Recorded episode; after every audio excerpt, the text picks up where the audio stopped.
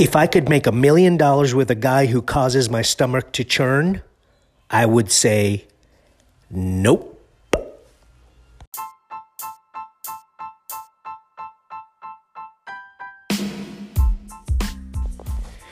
Jumbo, everybody. A leader in one of my classes recently popped a question asking me, Hey, Zarir, what would you do if you could live a happier life? If you could basically start all over again, what would you do to live a happier life if you could start all over again? And I love this question because my response I've held a really enduring level of happiness for decades, but I was very quick to turn the focus back on my students by urging them to kind of make better choices around career goals or finances or health or relationships. And it's the same advice that I want to give my three sons uh, two in college and one at the gates of high school. And maybe you're not listening to this, and maybe you're not reading my blog on LinkedIn, uh, or maybe you're just not paying attention. But someday when I'm dead and gone, maybe you'll hear this message. And I think the way to do it is to play at the game and do something you really love. Like, do something you enjoy all of your life and be associated with people that you like. I would even further say work with people that you like. If I have a chance to make a million bucks with a guy who causes my stomach to turn, then I would say hell no.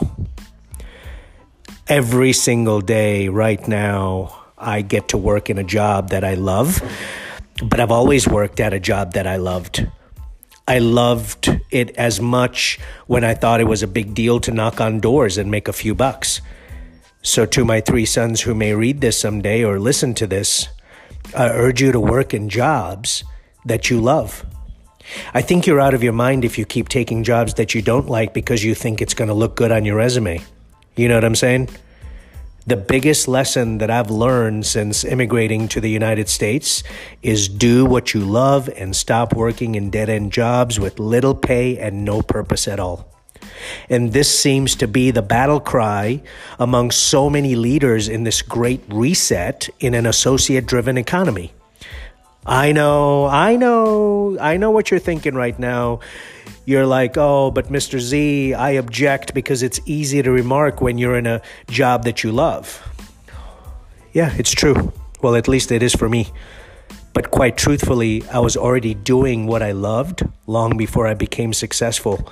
Listen, there are absolutely going to be risks involved in chasing work or a career that you love. However, I implore you to consider the payoffs. And I want to give you three reasons today that you should commit to doing what you love. Reason number one you wake up in a negative world and you make positivity louder. Reason number two People make you feel like you're a part of their unit. They make you feel like you belong there and they, and you, that you couldn't do it without you. And at least that's how my team and my leaders currently make me feel. And man, that's the God's honest truth. And the last reason, number three, you're actually doing things in life that you're good at and simply exercising your strengths and your skills to eliminate wasting precious time and energy chasing after things that are outside of your lane. Just wondering, would you add any to those three reasons? My friends, leaders, when you love what you do, it just doesn't feel like work.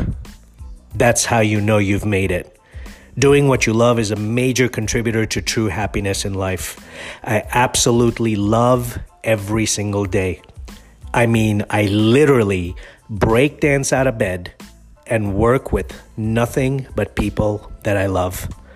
There is absolutely no job in the world that is more fun than being handpicked to take care of those that are in your charge at the Home Depot. I count myself so lucky and so thankful and full of gratitude to be where I am amongst a team, amongst friends, amongst associates, this great company, and most importantly, our customers. Hey, let me ask you a question. Hit me up on LinkedIn or Twitter when you get a chance. Here's the question for you Do you do what you love? Thanks for listening, everybody. Hope you have a lovely day.